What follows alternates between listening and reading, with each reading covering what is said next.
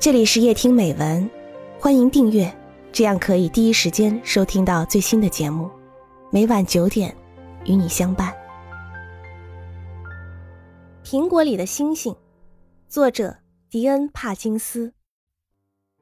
一个人的错误，有可能侥幸成为另一个人的发现。儿子走上前来向我报告幼儿园里的新闻，说他又学会了新东西。想在我面前显示显示，他打开抽屉，拿出一把还不该他用的小刀，又从冰箱里取出一只苹果，说：“爸爸，我要让你看看里头藏着什么。”我知道苹果里面是什么，我说：“来，还是让我切给您看看吧。”他说着，把苹果一切两半，哎，切错了。我们都知道，正确的切法应该是从颈部切到底部窝凹处，而他呢，却是把苹果横着放，拦腰切下去。然后他把切好的苹果伸到我面前，爸爸，看呢，里头有颗星星呢。哎，真的，从横切面看，苹果核果然显一个清晰的五角星状。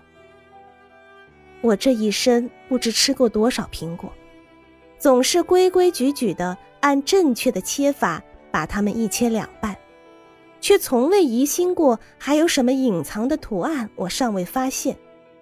于是，在那么一天，我的孩子把这消息带回家来，彻底改变了冥顽不化的我。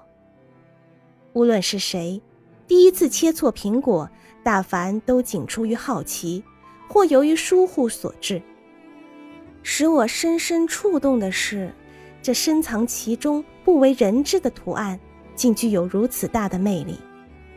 它先从不知什么地方传到我儿子的幼儿园，接着便传给我，现在又传给你们大家。是的，如果你想知道什么叫创造力，往小处说，就是苹果切错的苹果。